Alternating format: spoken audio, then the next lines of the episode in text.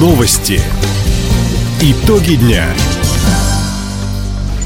Итоги понедельника подводит служба информации. У микрофона Александр Скворцов. Здравствуйте в этом выпуске. Северные районы края обеспечат продовольствием и топливом при поддержке государства. В регионе иностранных туристов будут обслуживать только добросовестные компании. Амур в сухую проиграл «Адмиралу» первый матч дальневосточного дерби. Об этом и не только, более подробно. Хабаровский край вошел в перечень территорий Северного завоза. Постановление об этом подписал премьер-министр Михаил Мишустин. При поддержке государства продовольствие, нефтепродукты и другие жизненно важные товары будут доставлять Военно-Майский, Верхнебуриинский, Нанайский, Николаевский, Тугуру-Чемиканский, имени Полина Осипенко и Ульчские районы, а также в Охотский муниципальный округ. Отметим, всего в список вошел 21 регион страны. Координатором Северного завоза станет Миновосток развития. В полномочия ведомства войдут мониторинг, утверждение маршрутов и график движения судов, взаимодействие органов власти в этой сфере. Хабаровск стал столицей управления энергосистемами всех дальневосточных регионов – для этого в Краевом центре создали филиал системного оператора единой энергосистемы Тихоокеанское региональное диспетчерское управление. Накануне в Хабаровске представители Русгидро и системного оператора подписали акты готовности к передаче новой структуре всех диспетчерско-управленческих полномочий. В операционную зону Тихоокеанского РДУ войдут энергосистемы края и еврейской автономии, а также Сахалинской, Магаданской, Камчатской и Чукотской технологически изолированных территориальных энергосистем. Отметим, во всех регионах присутствия системный оператор работает по единым современным стандартам. Компания соблюдает обязательные требования к поддержанию надежности и развитию энергосистем.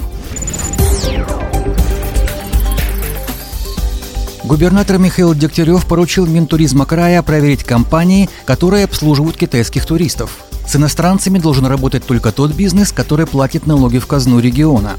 Об этом губернатор сообщил сегодня на заседании Президиума правительства края. Как отметил Михаил Дегтярев, важно стимулировать именно въездной туризм. Так, в следующую навигацию группы гостей будут сопровождать экскурсоводы со знанием китайского языка. Их уже начали готовить в Тихоокеанском госуниверситете. Также хабаровские компании представят свои авторские программы туроператорам из Поднебесной. Они предложат им лично пройти по новым маршрутам.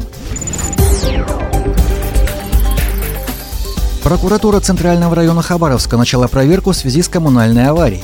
Сегодня утром прорвало теплотрассу по улице Некрасова, 89. Без отопления и горячей воды оказались 72 жилых дома и 20 социально значимых учреждений в Центральном, Кировском и Железнодорожном районах. На аварийный участок хабаровские тепловые сети направили бригаду из 20 человек и 8 единиц техники. Повреждения полностью устранили к 4 часам дня. На время проведения работ был закрыт проезд по улице Некрасова на участке от Яшина до Брестской. Теперь надзорному ведомству предстоит проверить деятельность ресурсоснабжающей организации. Жители края стали активнее брать ипотечные кредиты. С января по сентябрь включительно банки одобрили 15 тысяч заявок. Это в полтора раза больше, чем за тот же период прошлого года. Из них почти половина пришлась на займы по госпрограммам.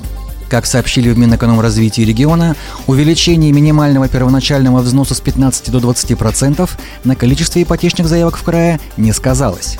Если в течение года в среднем в месяц на льготную ипотеку подавали 2242 заявки, то в сентябре и октябре их поступило суммарно около 6 тысяч. Сегодня жителям региона доступны все виды кредитов по госпрограммам.